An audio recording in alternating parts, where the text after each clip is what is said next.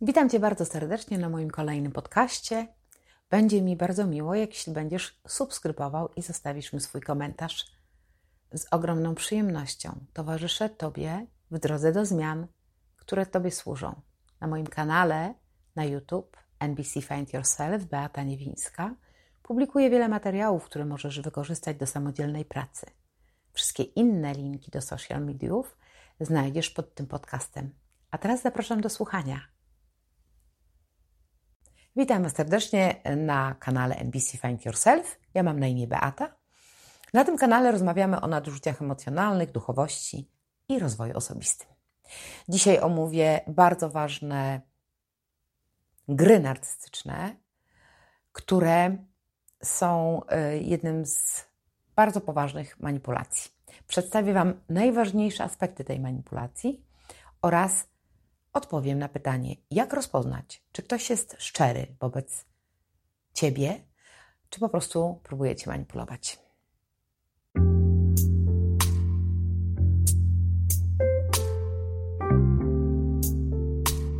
Gry narcystyczne i manipulacje są niebezpieczne, ponieważ wykorzystują działania naszego umysłu. Gdy ktoś manipuluje, to wpływa na Twoje emocje i poczucie wartości własnej. I dlatego skutki takiego emocjonalnego manipulowania są poważne i bardzo często do końca nieuświadomione. Jeśli Ty na przykład teraz czujesz się źle, jeśli kiedyś może dałeś się wciągnąć w taką grę narcystyczną, zostałeś zmanipulowany przez osobę toksyczną lub byłeś, czy byłaś, lub nadal jesteś w relacji z narcyzem, to ten odcinek jest na pewno dla Ciebie. I najważniejsza sprawa to nie obwiniać siebie. To nie jest Twoja wina. I na pewno wszystko jest z Tobą w porządku. Bycie z kimś, kto miesza Ci w głowie, ciągle Cię oskarża, nie jest łatwe. Ale naprawdę to nie jest Twoja wina. Z Tobą wszystko jest w porządku. I zaraz to wszystko Wam wyjaśnię. Powiem Wam, jak manipulacja wpływa na Twoje myślenie o sobie. Pierwszą taką grą, schematem, sztuczką jest dawanie sprzecznych sygnałów. To bardzo niebezpieczny i bardzo powszechnie stosowany sposób manipulacji narcyza. Właściwie to każdy narcyz będzie używał tego sposobu, by posiąść swoją ofiarę, tak? Co to jest sprzeczny sygnał? Chodzi o to, że Ty dostajesz pozytywne i negatywne informacje na przemian wtedy, kiedy Twoje zachowanie nie zmienia się. Czyli dostajesz na przykład pochwałę, miłość, jakąś dobrą opinię, negatywną opinię, gniew, zazdrość, krytykę, milczenie, coś, co może wyglądać na ogromną życzliwość. Dostajesz to w nieprzewidywalny sposób. Reakcja jego jest różna na zachowanie, czyli raz jest dobra, a raz jest zła, pełna złości i wyrzutów. Ciągle dostajesz od niego sprzeczny sygnał i Twój umysł zaczyna szukać sposobu otrzymywania jego akceptacji i pochwały. Bo to jest oczywiste, ale nie wiesz, nie masz nigdy pewności, czy on teraz będzie zadowolony, czy się będzie odzywał, czy nadal będzie milczał. Na przykład, prosty przykład, dzwonisz do niego i pytasz, kiedy, o której wróci do domu, bo chcesz przygotować mu obiad. Chcesz zrobić taki obiad, który on lubi, żeby był ciepły, nieodgrzewany, a on odpowiada, nie wiem. Co trudnego, czy niedorzecznego jest w pytaniu, o której będziesz w domu? To jest normalne pytanie. Ale na to pytanie od narcyza możesz dostać odpowiedź albo precyzyjną, albo nie.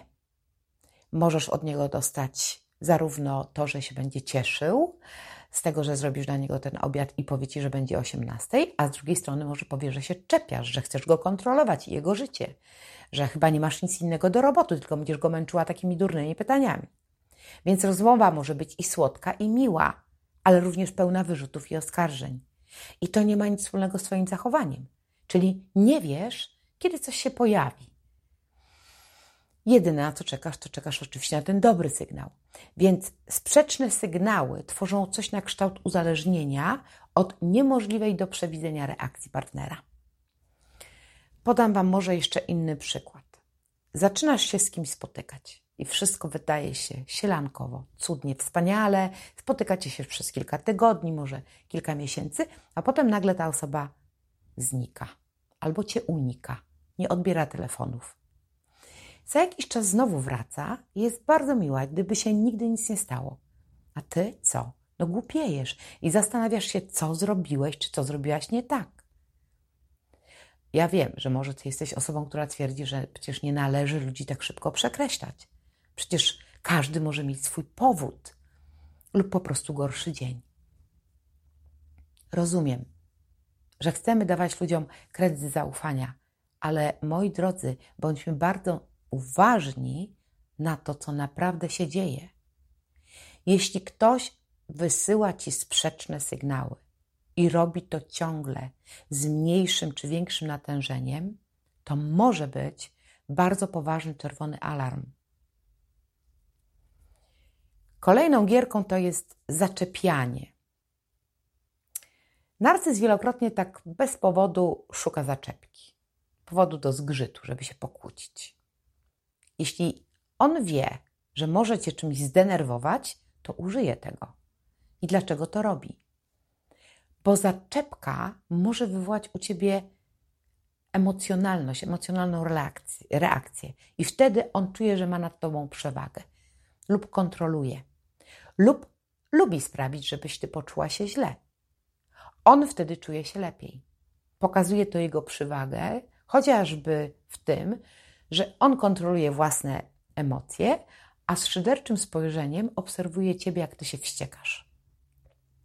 Jeśli może taką reakcję w Tobie wywołać, to na przykład może sprawić, że Ty stajesz się agresywna czy agresywny. Tak, stajesz się taka w oczach obserwujących. Inni, którzy Cię obserwują z boku, pomyślą, dlaczego tak wybuchasz? Coś z Tobą nie tak. Widzą Twoje zachowanie i interpretują to jako niestabilność emocjonalną.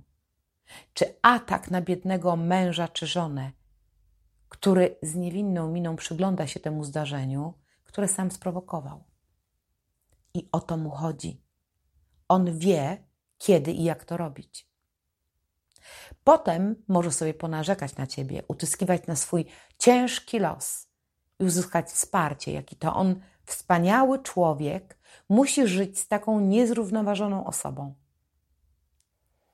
Narcyz też świetnie używa strategii intelektualnego znęcania się. Zaczyna z Tobą rozmowę na jakiś wybrany temat, albo tak po prostu, bez jakiegoś szczególnego powodu.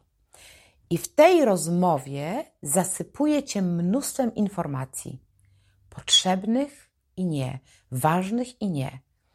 Dla niego tylko ważne, żeby było tych słów dużo. Wywala z siebie potok słów, które łączy ze sobą, które w kontekście rozmowy nie mają żadnego sensu.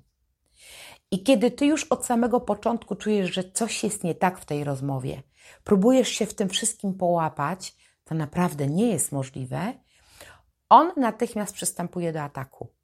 Rzuca w Ciebie jakieś oskarżenia, że widzę, że nic z tego nie rozumiesz, w ogóle nie wiesz, o co mi chodzi, a może to dla Ciebie za trudne, może powinnaś to wiedzieć. Sugeruje Ci w ten sposób, że jesteś gorsza czy gorszy, że za mało czytasz, za mało wiesz, nie masz własnego zdania, jesteś zbyt powierzchowna, powierzchowny. Wymawia Ci, że nie rozumiesz tego, co on do Ciebie mówi. I to wprawia Cię w osłupienie. Bo zastanawiasz się, próbujesz w ogóle zrozumieć, co się dzieje, o co chodzi w tej dyskusji.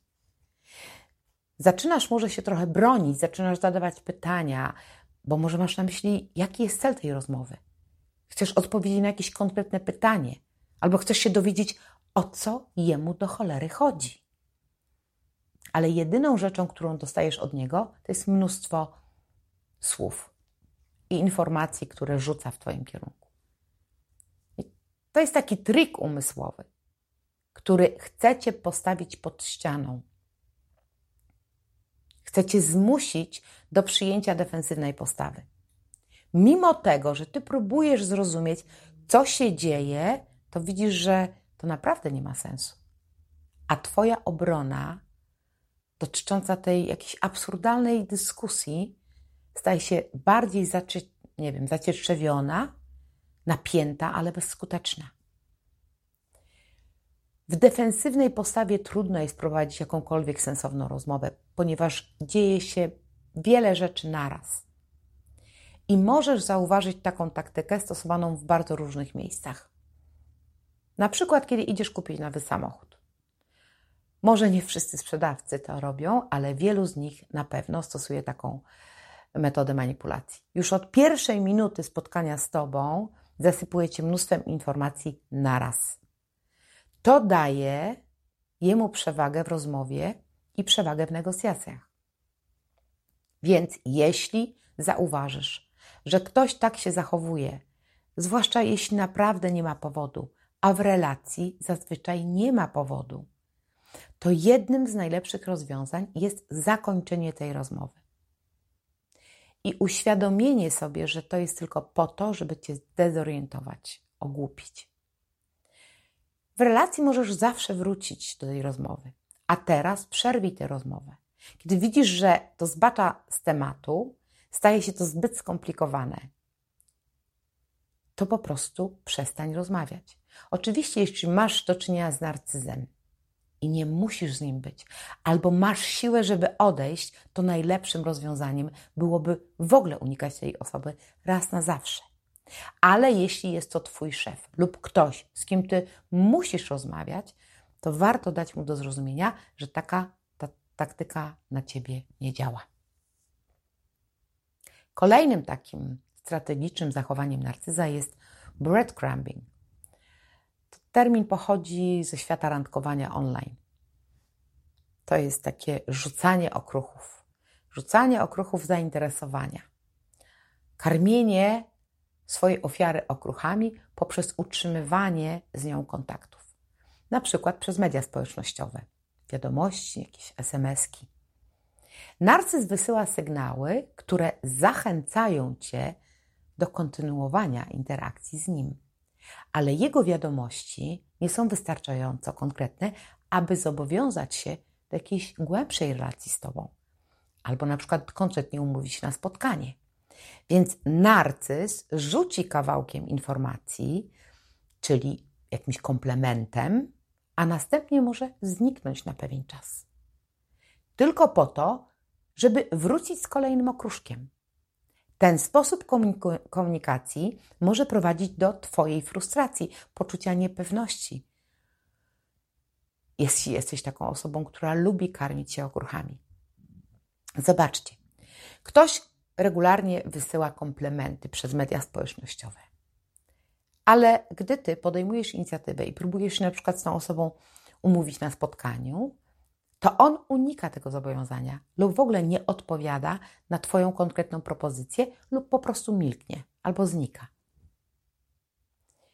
Karmienie okruszkami to jest gra umysłowa, której narcyz używa zazwyczaj na początku związku lub później po zerwaniu, ale też przed ponownym zbliżeniem się, czyli tak zwanym hoveringiem. Grając taką grę, chce wiedzieć, że ty nadal myślisz, jesteś zainteresowana czy zainteresowany. Więc on utrzymuje z tobą kontakt na swoich zasadach. Macie na widelcu. Budując w tobie przekonanie, że on też jest zainteresowany tobą. Dają ci wystarczająco dużo pozytywnego feedbacku, byś był zainteresowana czy zainteresowany i zastanawiał się, czy na przykład on wróci. I celem takiej strategii jest utrzymanie cię w ciągłym myśleniu o nim. Działa to, naprawdę to jest świetna manipulacja, dlatego że wszyscy my mamy tendencję do myślenia, że rzeczy, które wymagają jakiegoś większego wysiłku, są bardzo wartościowe. Odbieramy takie zachowania jako staranie się o naszą uwagę, o nas. Kolejną jest triangulacja. To kolejna taktyka manipulacyjna, w której narcyz używa osoby trzeciej lub informacji o niej, aby wpłynąć na relację z osobą drugą. Chodzi o to tutaj, o stworzenie konfliktu, zazdrości, niepewności. W ten sposób manipulator umacnia swoją pozycję jako osoby, jest bardziej wartościowa lub taka bardziej pożądana. To kolejna gra umysłowa, w którą lubi grać narcyz. I jest ona używana w każdej relacji. W przyjaźni, w relacji rodzic-dziecko, pracy z kolegami czy z szefem. To jest zawsze taka sytuacja, kiedy wystawia innych ludzi przeciwko sobie. Na przykład faworyzuje jedną osobę, a inną dewaluuje. I tak na przemian. W relacji na przykład rodzic-dziecko jest zazwyczaj złote dziecko, które oczywiście z założenia nie może popełnić żadnego błędu. Jest doskonałe, wspaniałe, a to drugie dziecko jest gorsze. Jakieś nie takie, czyli nie może sprostać oczekiwaniom rodziców. Narcyz więc rodzic wprowadza celowe zamieszanie i ciągle zmienia rolę tych swoich dzieci. Czyli złote dziecko raz jest jednym dzieckiem, tym cudownym, a innym razem tym drugim, niewystarczającym. Więc narcyz rodzic celowo trzyma dzieci w ciągłym napięciu, rywalizacji, dążeniu do zwrócenia na siebie uwagi i uzyskania jak zwykle tego, czego najbardziej oczekuje, to aprobaty i uwielbienia. W związkach romantycznych na przykład narcyz wynosi swojego byłego partnera na piedestał. Taka strategia triangulacji może być także używana do konkurowania. Narcyz stawia osobę jedną przeciwko innej. W domu na przykład narcyz rodzic porównuje dzieci z innymi rówieśnikami, wychwalając te inne, co powoduje w dziecku poczucie bycia wiecznie nie dość dobra dla matki czy ojca narcyza i życia w ciągłej potrzebie szukania sposobów konkurowania, ale też wygrywania, by zadowolić narcystycznego rodzica czy partnera. I to nam potem zostaje w dorosłym życiu. Bo słuchajcie, każdy chce czuć się ważny i dla tych głasków zrobi wiele. Taką już mamy naturę. I ostatnią takim zachowaniem narcyza to jest intermitencyjne wzmocnienie. I to jest psychologiczny mechanizm, który polega na nieregularnym, przerywanym nagradzaniu i karaniu pewnego zachowania. W psychologii behawioralnej jest to wzmocnienie, które stosuje się do zwiększenia prawdopodobieństwa wystąpienia jakiegoś zachowania, pożądanego zachowania. Więc wykorzystuje się w szczególności w procesach uczenia. I polega ono na przypadkowym lub nieregularnym wzmacnianiu pewnego zachowania, co sprawia, że zachowanie to będzie bardziej prawdopodobne, ale też uzależniające. Więc narcyz wykorzystuje to oczywiście do manipulacji, bo używa pochwał, krytyki na zmianę, nagradza lub kara Twoje zachowania i to powoduje, że Ty stajesz się niepewna. Jesteś uzależniona od otrzymania pochwały czy akceptacji. Tą taktykę wykorzystuje dlatego, że nasz mózg zawsze chce nagrody i zadowolenia. I jak to działa? Wyobraźmy sobie, słuchajcie, automat do gier hazardowych. Osoba tam wrzuca monetę i czasami wygrywa, ale nie za każdym razem.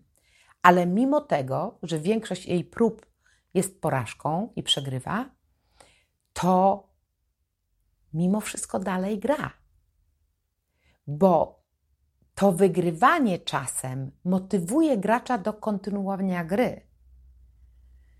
Jeśli by wygrywał za każdym razem, no to gdyby miał ciągle to wzmocnienie, to gra już straciłaby na atrakcyjności, ponieważ nie byłoby tego wyzwania. I koncept tej strategii, oczywiście, że używany jest, tak jak mówiłam Wam, do procesów uczenia, jest podstawą wielu technik takich wychowawczych czy treningowych, bardzo istotnych, ważnych, ale niestety jest też bardzo często wykorzystywany w tych niezdrowych relacjach do manipulowania po prostu ludźmi, zwłaszcza jeżeli chodzi o toksyczne związki, o których dzisiaj mówimy, czyli o nasz kontakt z prawdopodobnym albo z pewnym narcyzem. Narcyz często nagradza partnera uwagą, pochwałami lub używaniem pozytywnego zachowania albo karaniem ciszą, niezadowoleniem czy oziębłością emocjonalną. Tworzy taki cykl nagradzania i karania. Partner może być na przykład miły, czuły przez kilka dni, a potem nagle stać się chłodny i bardzo zdystansowany. Kiedy jesteś ofiarą takiego traktowania, zaczynasz dostosowywać swoje zachowanie w nadziei na ponowne otrzymanie pozytywnej reakcji. Stajesz się coraz bardziej od tego uzależniona od tych głasków narcyza. Ta nieregularność i nieprzewidywalność nagrody sprawia, że jesteś jeszcze bardziej zaangażowana czy zaangażowany. W reakcji z narcyzem jesteś jak gracz przy automacie do gier. Nigdy nie wiesz, kiedy nastąpi wygrana, więc kontynuujesz swoje próby, czekając na tą wygraną, mając ciągle nadzieję. Ta nadzieja cię trzyma, bo wzmocnienia pozytywne są ważniejsze, tak jak wygrana. W relacji z osobą toksyczną możesz być bardzo nieregularnie obdarowywana czy obdarowywany komplementami, prezentami czy pozytywną uwagą, a następnie w jednej chwili doświadczać oziębłości, krytyki, odsunięcia. I ta nieprzewidywalność sprawia, że czujesz się niepewnie i jesteś bardziej skłonna do stawania na głowie, aby zaspokoić swojego partnera w nadziei na kolejną pozytywną reakcję z jego strony. Zobacz, co ludzie robią w mediach społecznościowych. Ile godzin spędzają, sprawdzają swoje profile, tylko w nadziei na to, że dostaną lajki, komentarze czy inne formy pozytywnego feedbacku, ponieważ te reakcje nie są przewidywalne, nie pojawiają się za każdym razem. Ludzie bardziej skłonni są sprawdzać ciągle swoje konta i siedzą tam godzinami, scrollując swój telefon. Osoba manipulowana, nie wiedząc, kiedy otrzyma następne pozytywne wzmocnienie, będzie starała się być uległa i skłonna do spełniania życzeń manipulatora, tylko w nadziei na nagrodę. I to wzmocnienie, kiedy pojawia się cyklicznie, ale nieregularnie, czyli od serdeczności ciepła do chłodu emocjonalnego, kiedy twój partner może być niezwykle miły i uwielbiający przez pewien czas, a następnie nagle staje się chłodny i zdystansowany. Dla ciebie tego typu zachowania są bardzo dezorientujące. Zobacz, czy nie jest czasami tak, jak sytuacja może się gwałtownie zmienić. W jednym momencie, gdy ty zaczynasz wątpić w relację lub myśleć o jej zakończeniu, narcyz nagle staje się znowu czuły i uwielbiający. Ty w tej sytuacji tracisz swoją stabilność. Zaczynasz wierzyć, że jeśli tylko postarasz się bardziej, będziesz mogła czy mógł naprawić tę relację lub przynajmniej utrzymać jakąś stabilizację w tym związku.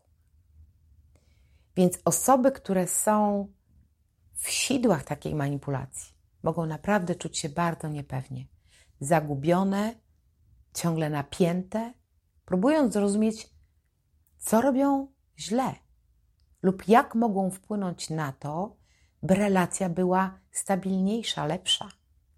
I to może doprowadzić do uzależnienia cię od relacji toksycznej, ponieważ jeśli będziesz starała się jeszcze bardziej, czy starał zaspokoić narcyza, uzyskać jego aprobatę, to ta zabawa się nigdy nie kończy. W praktyce intermitencyjne wzmocnienie jest naprawdę bardzo silnym narzędziem, które może być używane zarówno w pozytywny, jak i w negatywny sposób, ale warto być świadomym jego wpływu na ludzkie zachowanie. i korzystać z tego mechanizmu tylko w dobry sposób. Warto chyba też jest zrozumieć czy rozpoznać wszystkie techniki narcyza, jakie stosuje i na podstawie tego podjąć decyzję, czy my chcemy być w tej relacji, w której są one stosowane. I nie wstydźcie się, moi drodzy, bo często naprawdę pomocne jest wsparcie terapeuty czy dobrego coacha, który pomoże Tobie zrozumieć takie mechanizmy działania narcyza i nauczyć się sposobów radzenia sobie z taką trudną sytuacją. O innych technikach, ich grach będę mówiła Wam w kolejnych filmach, więc zostań tutaj na kanale, subskrybuj go, podziel się tą treścią i zostaw mi swój komentarz. Jeśli natomiast chcesz pracować nad swoim odzyskaniem wartości własnej, to ja zapraszam Cię serdecznie na moją stronę internetową. Tam jest taka zakładka Strefa Rozwoju i w tej zakładce znajdziesz wiele materiałów do samodzielnej pracy. Myślę, że w wielu przestrzeniach najważniejszych dla każdego z nas i mam tu na myśli relacje, stawianie granic, asertywność, komunikacja, matczyna rana czy emocje. Link oczywiście do tej strony w opisie tego filmu i każdego innego, który zamieszczam w tym miejscu, a zapisy na konsultacje indywidualne również na stronie internetowej. A dziś pozdrawiam Was już bardzo serdecznie. Dziękuję za dzisiaj i do zobaczenia.